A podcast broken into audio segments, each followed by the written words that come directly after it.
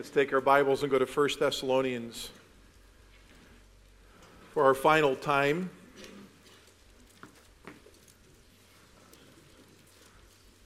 As far as I understand, for twenty nineteen anyway, we've been utilizing this short letter to underpin the theme that the Lord's given us for two thousand nineteen, looking and living as we anticipate, eagerly anticipate, seeing the Lord Jesus in the clouds. Certainly this anticipation uh, helps us govern our living, how to, teaches us how to live. Um, if you need a Bible to follow along with this morning, uh, you don't have a Bible on your device, then uh, ushers have one in the back. Just slip up your hand and they'll be glad to uh, get a Bible to you. First Thessalonians uh, chapter one. We divided this whole book up into three simple points for those of you who are guests. Um, uh, we've looked at the nature of God's faithfulness since anticipating His return uh, compels our hearts to consider what it means to live in a proper manner.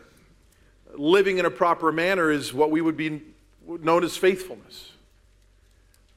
Anticipating seeing Jesus helps us live faithfully, and we studied the nature of that faithfulness together. What begins with God continues with God and ends with God, right? Um, God is faithful. We saw in First Thessalonians five twenty-four. He is faithful. He can't help himself but be governed by himself. He is the epitome of eternal divine faithfulness. And so when he calls you to the Lord Jesus Christ, and you trust Jesus as your Savior, that grace that drew you, that saved you, will continue to help you live like God. Continue to compel you to live faithfully. Okay? So, that's the nature of faithfulness. Its origin is found in the person of God the Father. The last couple times we were together, we were looking at how, how do we help each other cultivate faithfulness in our own lives? How do we nurture faithful living in our own lives? Uh, certainly, the anticipation of seeing Christ helps us do that. Uh, it helps us understand uh, who God is. It helps us understand how we help each other. And we, we saw that there was a personal aspect to that. It seems very, very helpful here that when someone comes to know Christ as their Savior, they immediately begin to follow someone more mature than they. We talked about the layers of help from heaven. And I want to be very, very careful here. God is enough. Jesus is enough. His Word is enough. Uh, there have been many Christians throughout Christian history who were never helped by any human in their personal growth. They knew the Lord through Christ, and they had His Word, and they went to church, but there wasn't much interdependent help in that church to help them grow. And they made it. How many of you here grew up in a church where you were not linked up with someone to help you grow spiritually? Would you just raise your hand? Everyone look around. Keep your hands up real high. See that, folks? Well over half. Right? And you made it, right? You're here because God is what? God's faithful. He began it, He'll continue it, and He'll finish it. But when you look at the Word of God, God never exclusively says in His Word that you go this Christian journey personally alone, without the help of another believer. And each one of these verses that we looked at in the last couple weeks reminds us that there's got to be some type of personal, organic connection, not just with the Lord and His Word, that's for sure, but with the body. With the body. It's a personal nurturing. This nurturing has a disposition. We studied that in chapter two. It's personal, it's dispositional, it's, it's reciprocal. We help each other through affliction. We help each other fight temptation, and we, we help each other grow in our maturity. We found out that it's a moral help. In chapter four, verses three through eight, we looked at that last week. We know that this is a culture in which it's difficult to, to maintain sexual purity, right? So it's very clear in this context that the Thessalonian believers were helping each other maintain moral purity. And, and I draw your attention again to chapter five and verse eleven, which is, which is a powerful verse. It's not a summary verse, but it's certainly explanatory of how they were doing this. Therefore, encourage one another and build up one another, just as also what? What's the text say? You are doing, or literally you have been doing. The, the reciprocal pronoun here of one another, it's, it's exactly what it is. It's reciprocal. It's mutual help. It's mutual assistance. Okay. These folks were personally, dispositionally, reciprocally, morally, and familially, if you will. As a family, they were helping each other. And this was the nurturing of that faithfulness. What begins with God, continues with God, and ends with God, that's nurtured this way, will inevitably have a spiritual influence. It will, it will have a gospel influence, if you will. In other words, that which God starts, that's nurtured by Him, His Son, and His Word, and by each other, will naturally, supernaturally, naturally, I call it, have an influence inside the church and outside the church. Okay? How is... How is the gospel advanced by this healthy group of people? Go to chapter one, verses eight and nine. We're going to just go through all five chapters quickly this morning. And we're going to find out how these healthy people were used of the Lord to see the gospel advance. In other words, they couldn't help themselves but have this kind of influence. This is just what God does. Remember, God is faithful who began it, who will continue it, and He'll finish it. How does God continue to use a group of healthy people who are nurturing their faithfulness this way to get the gospel out? In chapter one, in verses eight and nine, for the word of the Lord has sounded out from you, sounded forth from you, not only in Macedonia and Achaia, but also in every place your faith towards God has gone forth, so that we have no need to say anything. For they themselves report about us what kind of a reception we had with you, and how you turn to God from idols to serve the living and the true God. Now, I told you folks several weeks ago that this church, many people believe, is as young as one year old in the Lord. Some people believe as old as thirty months, less than three years old in the Lord. And this is the kind of influence they're having.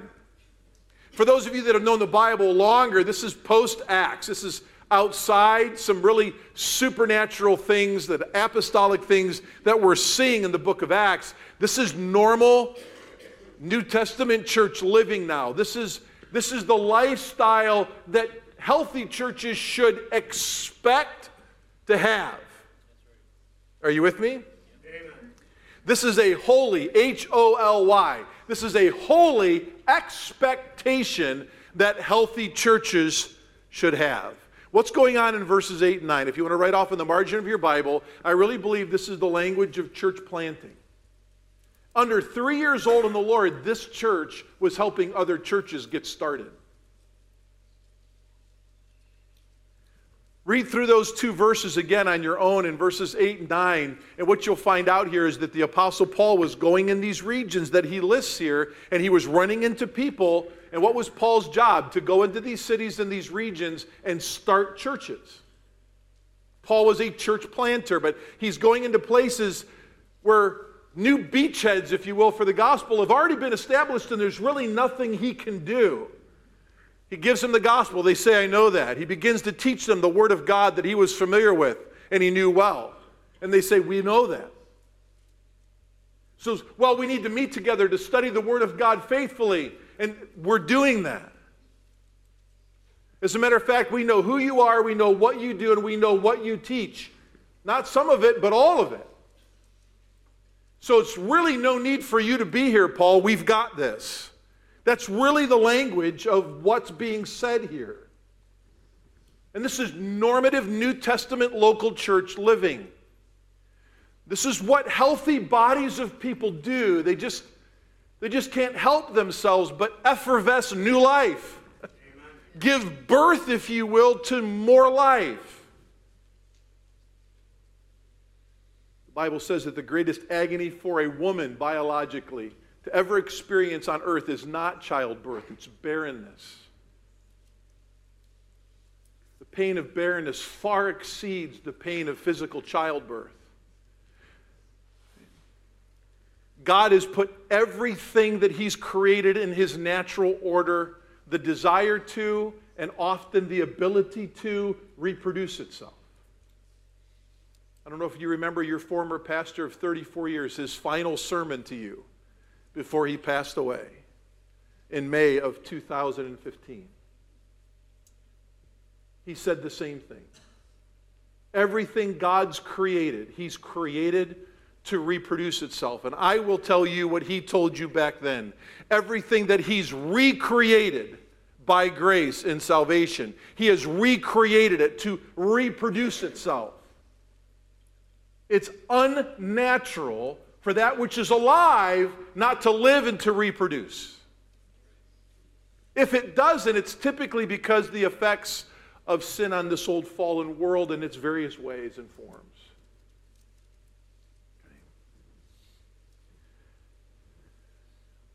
A lot of guys out in the country say, oh, there's a church that plants churches. There's a church that plants churches. Oh, you're the church that plants churches. And in my heart, I want to leap out of my chest and just say, no, every church should be planting churches. Amen. This is not just what grace does. Every church should have this expectation. You say, oh, my word, we're so small, we're so young, we don't have any money. Let me tell you, my friends, what God starts, God continues, and God does. All we have to do is live with the expectation that He'll do it with us as a body. But you remember, folks, how we began in January. We began with you individually, and then you individually with each other, and then a church building each other up in the faith naturally will reproduce its singularity, its body, someplace else. Not rocket science, not difficult, but certainly gospel growth is a natural result of the faithfulness that's cultivated in the local church. And if you go over to chapter two and verse thirteen, and I've pointed this out to you before, but I think it's good for a little bit of a rehearsal here. Not just gospel growth, but growth in the Word, personal and collective growth in the Word of God. For this reason, we also constantly thank God that when you received the Word of God, which you heard from us, you accepted it not as the Word of men, but for what it really is, the Word of God, which also performs its work in you who believe. You received it, you accepted it, you fully embraced it. You have a vice grip on it. It is not just your morning newspaper, your favorite periodical, your favorite vlog, or your favorite podcast. It is the living, powerful Word of God, and it performs its work in you. Amen. Who believe. The assumption here, this is a natural result. This text has often been preached as to this is the way you should be, and Paul within the context is saying this is just who we are because. Does that make sense? Are you with me? Yes. So he's not saying this is who you should be. You should have a love. You should do this. You should fully embrace. He's saying this is what they were doing. All five chapters, not one criticism against these people. This is a healthy body. And I would say this is a natural result, not just gospel growth, but growth in the Word of God, And what do you find in chapter two, verses fourteen to sixteen? You have a desire to link up and be strengthened by other like-minded local churches. It's a natural thing that happens here. For you, brethren, became imitators of the churches of God in Christ Jesus that are in Judea. For you also endured the same sufferings at the hands of your own countrymen, even as they did from the Jews. These were persecuted churches for what they believed. Thessalonica was a persecuted church. The churches that are in Judea were persecuted churches. The word is plural here. Thessalonica had a natural relationship with other churches that believed the same way, who were going through the same things. Okay? So think about that within the flow of the context again. All right? You and God, you and Christ, you and the Holy Spirit. We sang, we worshiped as we read, as the organ played this morning. You and the Word. You and each other in your homes. If you have people, say people in your home. You and each other in the local church individually. You and the local church collectively. And then you and like-minded other churches we learn from. So, so far in five chapters, we've discovered eight different layers of spiritual help. In that order. In that order. I would say that for most of our experience, from what your raised hands told us before, we certainly didn't understand what interdependency was among local churches. We certainly didn't have an individual approach to helping each other, in, or collectively in the local church, or individually in the local church. You see where I'm going? If you go backwards through that list, we were strong, but we were not experiencing the full understanding of what God meant when he said, faithful is he who called you, who also will do it. He wants every believer in every local church to experience this reality. This is strength. This is strength. This is really the future of the church. Thessalonica was able to sustain itself for the next generation. It's not one of the churches mentioned, for those of you that know your Bibles well, in Revelation two and three. It's not there. It was a healthy church. Certainly they confronted their problems well, that Paul addressed in Second Thessalonians. They persevere well. They reproduced themselves. They were able to say, here's the generation for our kids. Here's the generation of the church for our community until Jesus comes. Because they were healthy. They were healthy. Over ninety-five percent of American churches, my friends, are in decline. ninety-five, over ninety-five percent. Think about this. three percent of the five percent that's left over are what we would call attractional model churches. What I've told you are kind of field of dreams churches. If you give people what they want, they will come.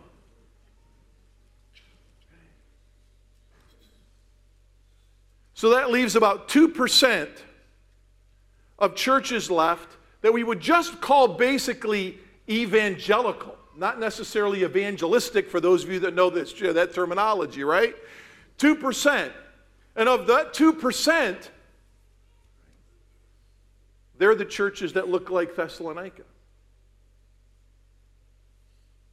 They're reproducing themselves spiritually in the community, in the body, individually in the community, in the body, then collectively in their community and in their region. And they link up with other strong churches to keep reproducing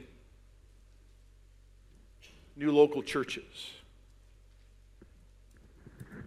So gospel growth, growth in the Word, ecclesiastical interdependency. They, they certainly enjoyed the strength from other like-minded local churches. Chapter five, verses one through five. Let's go over to chapter five. There was a community discernment they had in this local church, this local church of Thessalonica.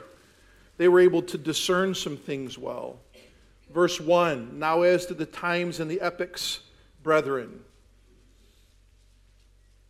You have no need of anything to be written to you. For you yourselves know full well that when the day of the Lord will come, it will come as a thief in the night. If you want to cross-reference in the margin of your Bible, if you haven't done this before when we've referenced this verse, Acts chapter one and verse seven, the word times and epochs here. Uh, there was no one seeking to be a Nostradamus in the church of Thessalonica, okay? There were no date predictors. There were no people saying this is when Jesus is going to come. Uh, there were no people that were distracted by the events, whether political or social, of their day, of the times and of the epochs, the timing of the times. They were not distracted. They were what they were. They would pray for their governments. They would pray for a spiritual influence in the social climate of their communities, but they weren't distracted by what they were praying for. They were discerning people. They stayed about faithfulness.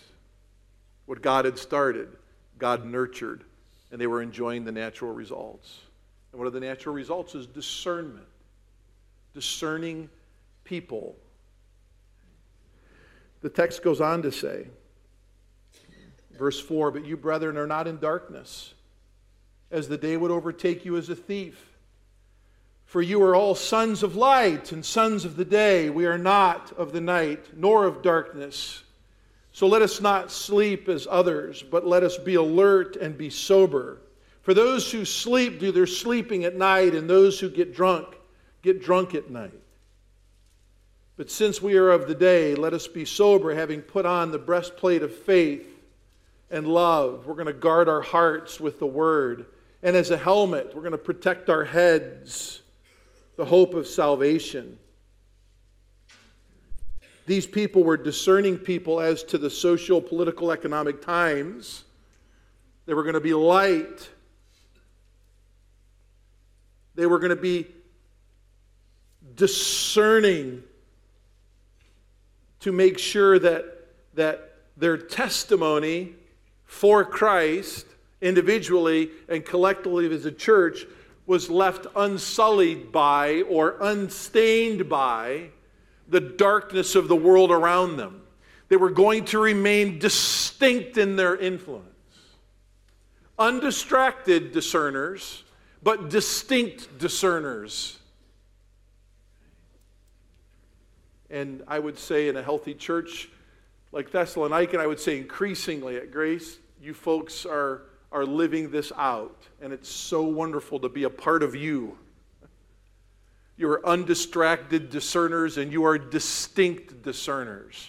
There are more and more and more and more people coming to you, asking you why you do or why you don't do certain things. And you're distinct, but you're loving and compassionate. People want to know, how in the world can you be loving and passionate and distinct in this old dark world? You're not governed by a substance. You're not governed by a political party. You're not governed by an entertainment. You're not governed by a recreational activity. Certainly not governed by a substance. But you're governed by God. You're governed by God. So whether it be a quality activity that God would have us do, or whether it be an activity that's directly associated with darkness, such as alcoholism or substance abuse, we're doing the right thing with balance and we're refraining from the wrong thing with discernment. They're people of light. They're distinct. We have no gospel unless we have discernment and distinction. There's no difference. Cross-reference here in the margin of your Bible next to verses one through five, First Peter three fifteen. Second Peter three fifteen. One of the two. You'll correct me after church, I'm sure. Google it real quick. When people who see this distinction come to you and ask you regarding your faith, the Bible says you're ready to give a reason why you do what you do. And the reason is Jesus Christ. Only Jesus can change a life like that.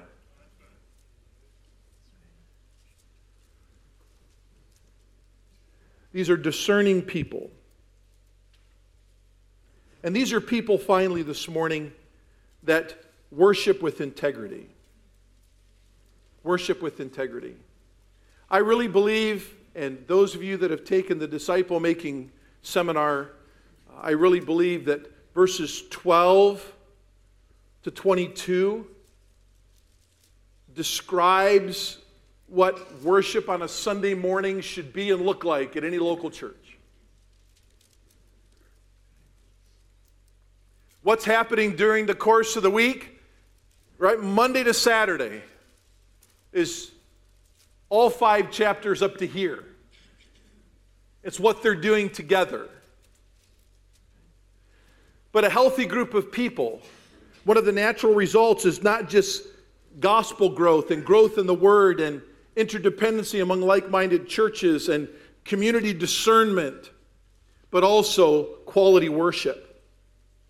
But we request of you, brethren, verse twelve, that you appreciate those who diligently labor among you and have charge over you in the Lord and give you, what does the text say? Instruction. And that you esteem them very highly in love because of their work. And what's their work? They oversee and they give instruction. Live in peace with one another. They are living in peace with one another. The text literally says, continue to do what you've been doing. When we gather together for worship, right, the, the person of worship is always the Lord, as we sang earlier. The focus of worship is His Word. The individual who proclaims the Word is to be appreciated. And you know what? In healthy churches, they are. Whether they preach something that's culturally popular or unpopular, the Thessalonian church, very much so, appreciated those who diligently labored and had charge over them and preached the word to them.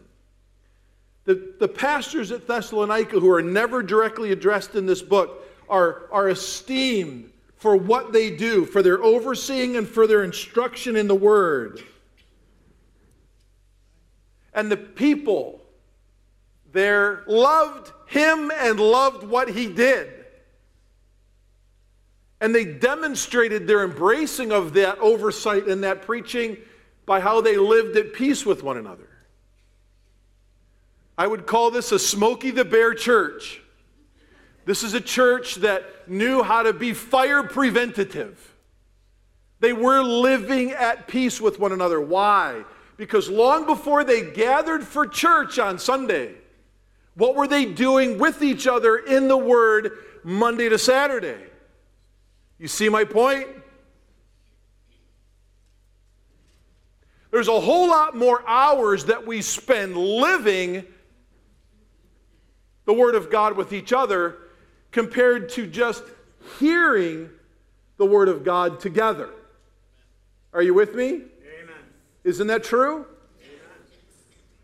Most of us would avail ourselves to an hour of preaching a week physically. You may listen to more in podcasts and electronic formats. But collectively as a church, most would be an hour. This is the hour. The rest of the week is spent really learning the Word of God individually and collectively, correct? So years ago, this used to be the habit of all pastors. I am going to preach four times a week. And those four times a week, those are going to be what we call discipleship. Come and hear. Come and hear. And you will grow. That did happen for over sixty to seventy percent of you for a long time. That did happen.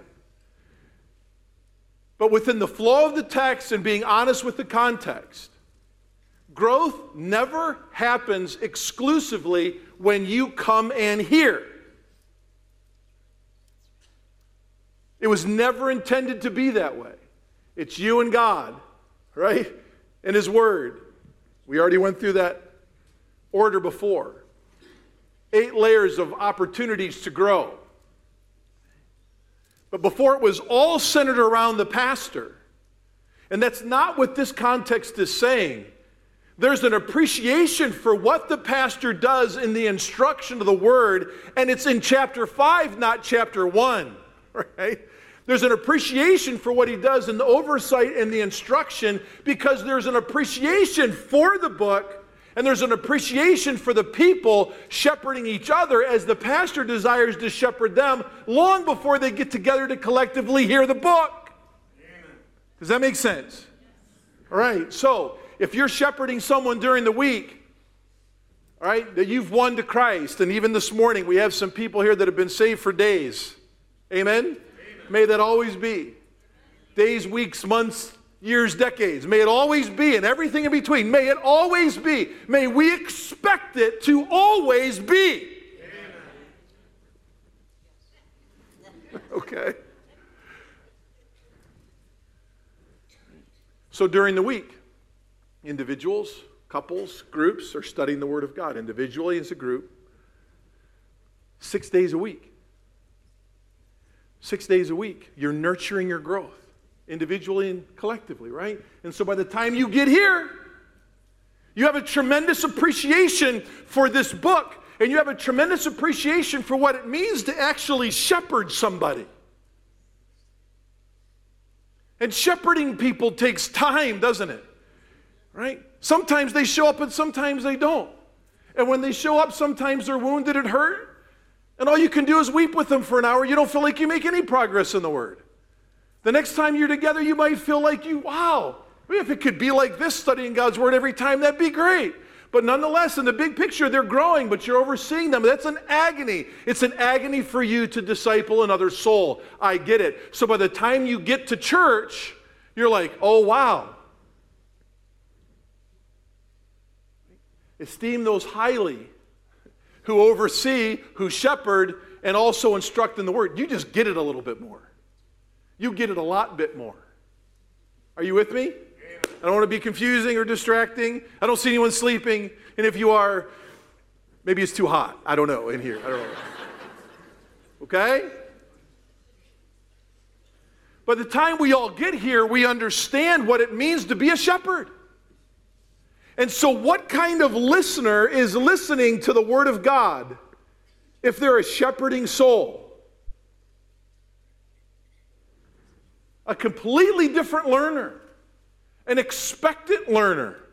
Because what I'm hearing, I have to understand so that I can share it with somebody else. Chapter five and verse eleven. It's right there. It's spiritual replication through the whole book. But here's just worship. This is worship. Right?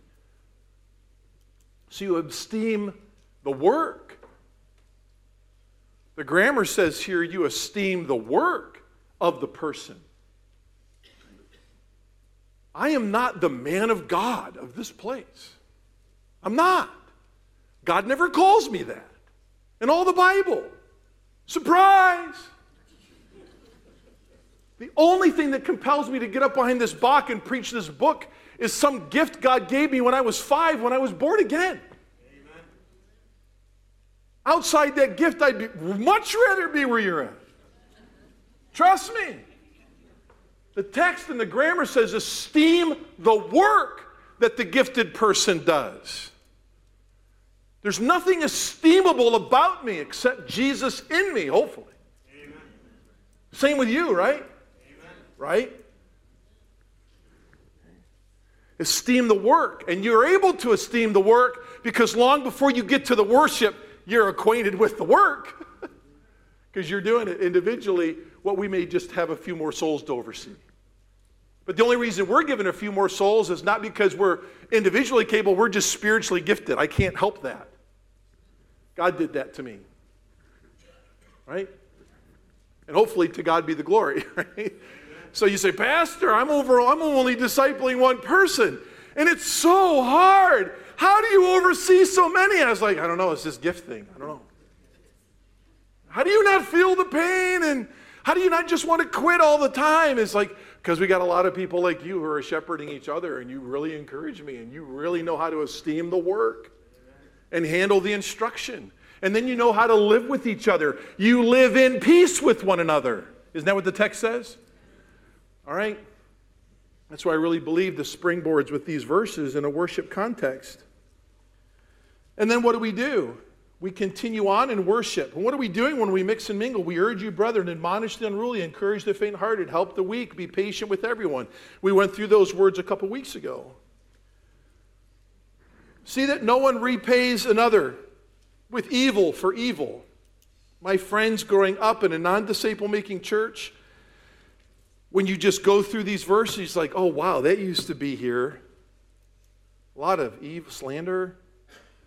Why did people do that?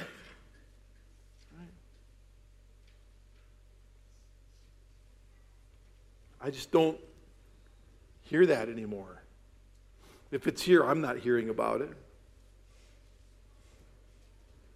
Seek after that which is good for one another and for all people. That sounds like enticing one another to love and good deeds. I think you could put Hebrews ten, twenty-four, and twenty-five right next to verse fifteen there.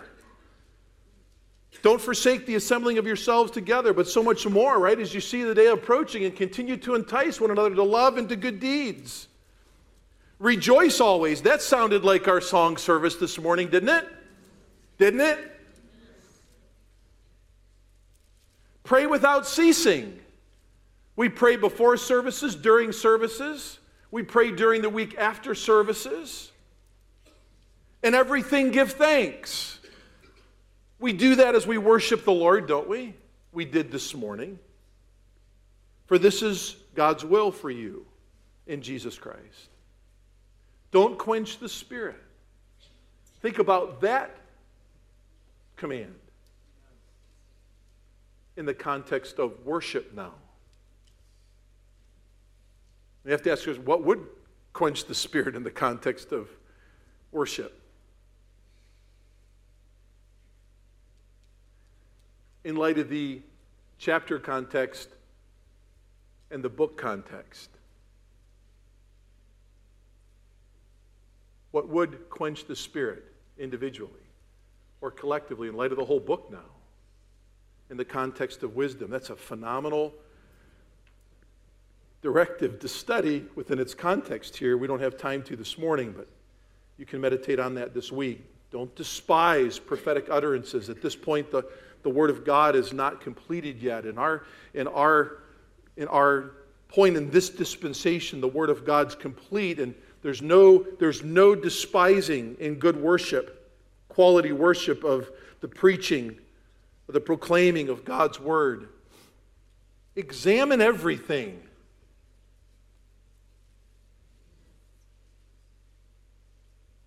In the context of worship, examine everything. Again, within the context of the, the, the immediate chapter and book, it's phenomenal to think about that. Hold fast to that which is good. The word, the word good here would be that which is qualitatively good of everything that's involved with worship, which is the natural fruit of interdependent, growing believers. Abstain from every form of evil in the context of your worship. Don't bring the dark side of the world into the light. The world does not ask us to come and make it better. Are you with me? The world does never ask us to come into it and make it spiritually better. In the context of worship, we cannot invite the world in to make us better. In any form, sound or content. It's distinct light. Disciple-making people want to abstain from every form of evil when they, when they come into worship, because God and God alone is their focus as we worship Him and encourage each other. We really don't need any form of worship in a church that God's building. Okay. These are natural results of faithfulness. We worship with integrity. So, gospel growth, growth in the Word, church interdependence, community discernment, and worship with integrity. Naturally, all starts with God. It's nurtured together, and these are the natural results, and we should expect to have these natural results continually. Now, take your Sunday folders, if you would. And inside your Sunday folders, we're going to wrap up in the last couple minutes with taking a look at this little brochure that's in there that we've handed out to you before. Five minutes, and I'm done at eleven thirty. Are you with me? Yes. If you don't have one, raise your hand. Don't open it. Everyone look at it just like this. Are you with me? We're going to go in an order here. Keep your hands up high if you don't have one. We've gone through this before. About sixty-five percent of our church is involved in this Thessalonian lifestyle. They may hand you a Sunday folder. It's just inside the Sunday bulletin, okay? Don't open it. Did I say that already? Okay? Now, I may pick on one of you to come up here and be my uh, show and tell um, help, right? So, so be ready. It could be anyone.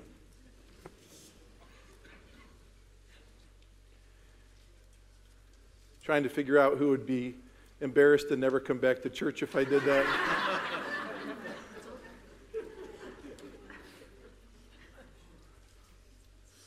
All right. Man, I really want to call on somebody, but I'm afraid they'll never come back to church again, so I'm not going to do it. So I'll... Don't do it, right, Pastor Steve? Don't call on him. All right. Yeah, I've done that before, and people have really never come back to church again. All right. What does it say here in the front? The disciple-making life. The next time we print that, it's going to say your disciple-making life. Are you with me?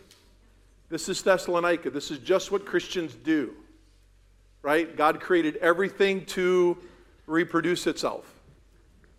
And He called it what? Good. Called it good, right? Everyone who's trying to lead a disciple-making life will try to do on the back. Now flip it over on the back, if you would, with me. It's got to start individually, right? So what's our prayer goal? We expect when we pray to at least win one person to Jesus before we die. ninety-five percent of American Christians have never won someone to Jesus. Could you imagine if that went up to, or went down to fifty percent? I mean, outside their home and outside a Sunday school class or a church activity, ninety-five percent of people have never won someone in town that was their friend to Jesus in America. But could you imagine at Grace if, if we went from sixty-five just this year of percent of people in our church trying to do that to eighty percent? And we were prayerfully expecting to do that. What would the Spirit of God do here? Right? Right? While you're waiting to win one, remember First Thessalonians five eleven. They were building one another up. That was always happening. While they're waiting to win someone to Jesus, they're building one another up. I have been here, I'm starting on my twenty-eighth year in January uh, as, as a pastor here. In twenty-eight years, friends, in twenty-eight years, I personally have won seven friends to Christ in town. That's it. You say, Pastor Tim, haven't you won a lot of people to Jesus? Well, people that you've brought to me, yes. I've preached funerals, I've preached weddings, I've done lots of invitations after sermons, right? During the year and at Christmas time, and people have raised their hands. Have people gotten saved in those environments? Absolutely. But you have to understand, most pastors in our country salve their conscience with winning people to Christ in those environments, and they don't do anything more than that. And that's wrong. Doing that's not wrong, but not doing anything more than that, it's just wrong. And what do pastors say? We just don't have time. Well, then they're not obeying what Paul says in Colossians four. You make sure you have the time.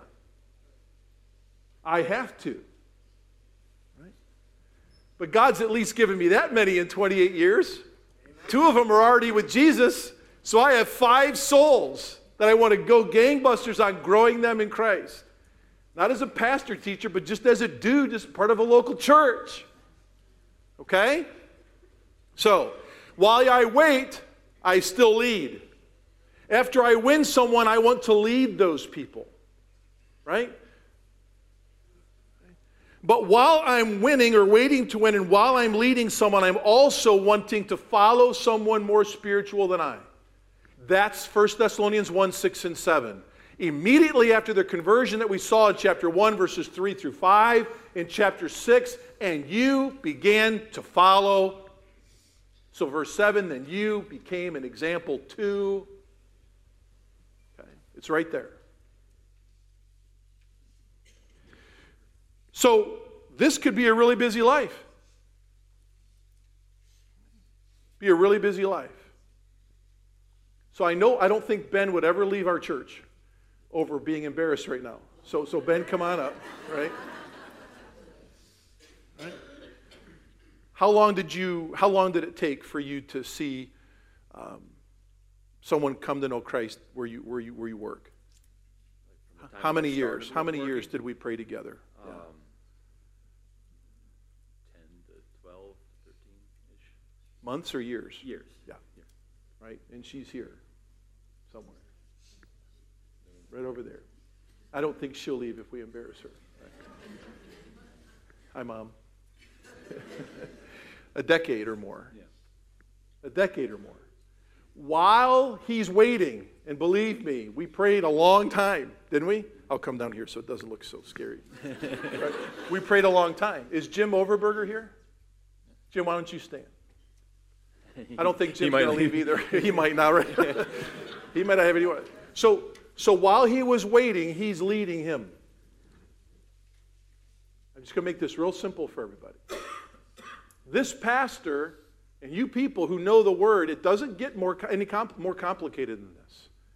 Because he doesn't have much time, because he's got to love his Lord, love his wife, rear his children, he has a job, he's got to eat, sleep, exercise. There's not much more time left to spiritually replicate yourself in town, folks. This guy's got four hours. That's all I've got a week, four hours. So I pray for those four hours all the time. God, give me a fruit, give me a soul.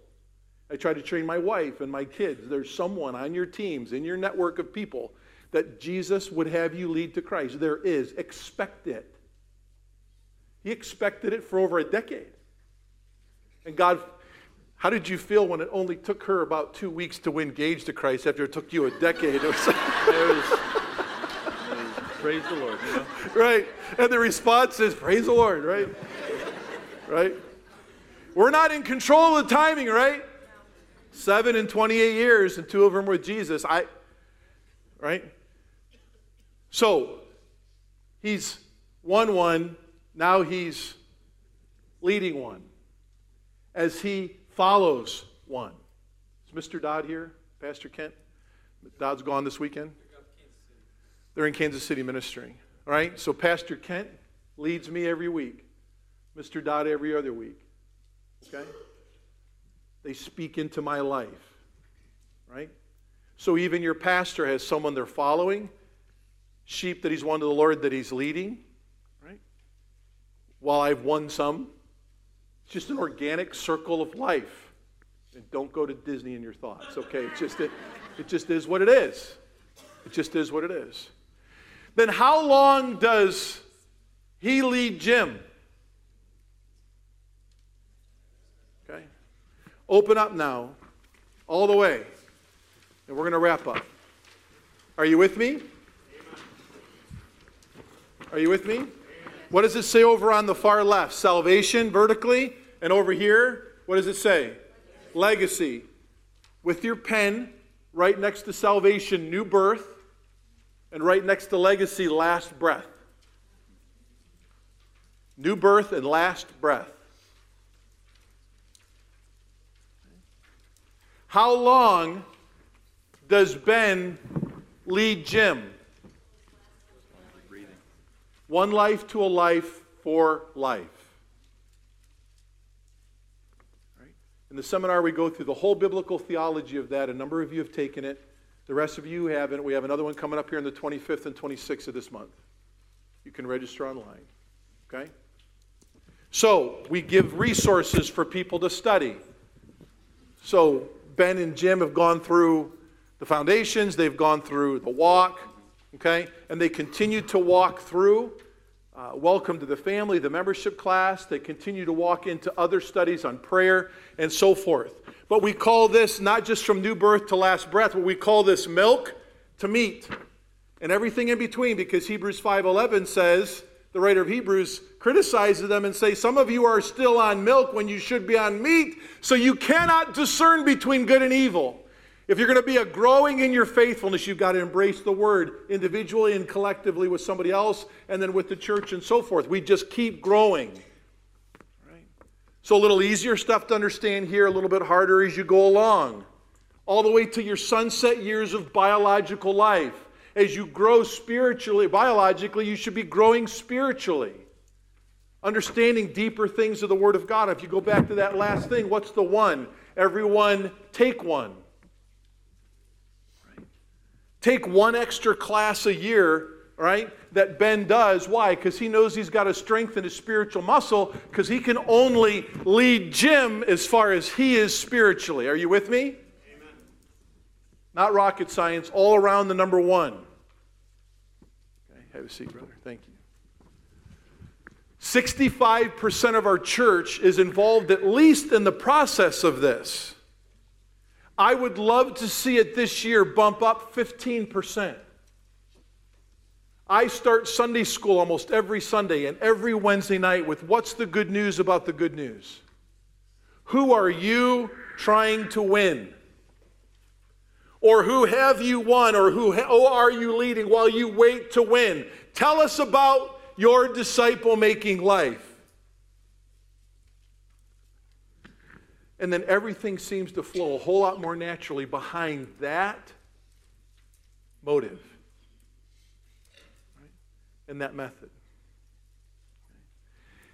If any church continues along the lines of what pollsters tell us, that ninety-five percent of American evangelicals have never won someone outside of a church activity to Christ, will there be a church for the next generation? No. Read Revelation two and three. God snuffed them out. Except one. Because they weren't doing their disciple-making duty. I want you all to pray just this week. And we'll let you go. I want you all to pray this week about who could you expect God to give you this year? I want you to regularly put it into your prayer life. Lord, I expect you to give me someone. You saved me. You want me to lead somebody else. Who is it? Would you lead them to me? And would you lead me to them? And give me the creative understanding of how I carve out time in my week to do that. It starts with prayer. And my friends, you'll see God bring the connection. You can expect him to bring that connection. And it'll come sooner than later.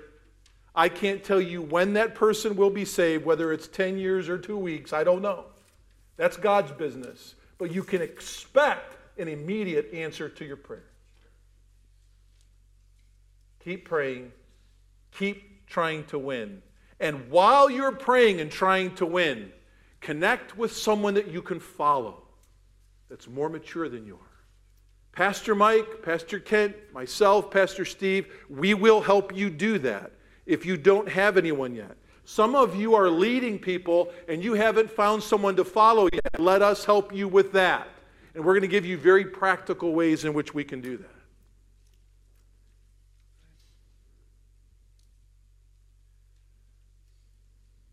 This is how Jesus builds his church. Amen. He'll never do it merely through a band or through drama or through coffee shops. Jesus builds his church through his people doing First Thessalonians. Okay? Doing First Thessalonians. All right, let's pray together. With our heads bowed and our eyes are closed, I know that this kind of a challenge at the end is uh, very familiar to most, uncomfortable to some. Okay? I just want you to think about it. You may have a lot more questions. I'm not even going to ask for any decisions. I'm just going to challenge your heart to think about this. This may be brand new for some people. Hopefully it's been underpinned by the text we've gone through for the last month. God is faithful to you to do what? To develop your faithfulness and to develop the faithfulness of somebody else. In the old days, we used to call that accountability, but accountability has to it a situational and a short-term reference to it. This is all of us committing ourselves to each other to grow each other up in Christ's likeness while we try to reach our community. If you're involved with this to some degree, praise God. If you'd like to grow in that degree, contact us as pastors. We want to help you. If you're not involved, just say, Pastor Tim, or any one of the pastors, I'm not involved. I have no idea how to get started, but I'm convicted. I want to do something. Let us know. This is not a drink from a fire hose. This is not a sprint. It's a walk. And we just want to help. Okay? Let's all stand together. And we're going, I'm going to pray. And then as the pianist begins to play, you can be dismissed and find somebody you don't know and shake their hand and greet them, all right? Let's pray together. Father in heaven, we love you. Uh, thank you, Lord, for uh, your faithfulness to us. I pray, Lord, that the simplicity of this text would be understood by the help of your Spirit. And we would seek to uh, pursue its truth personally and then together as a church gradually as we continue to walk. Help us to understand your word, not just be faithful hearers, but faithful doers of it as well. In Christ's name we pray. Amen.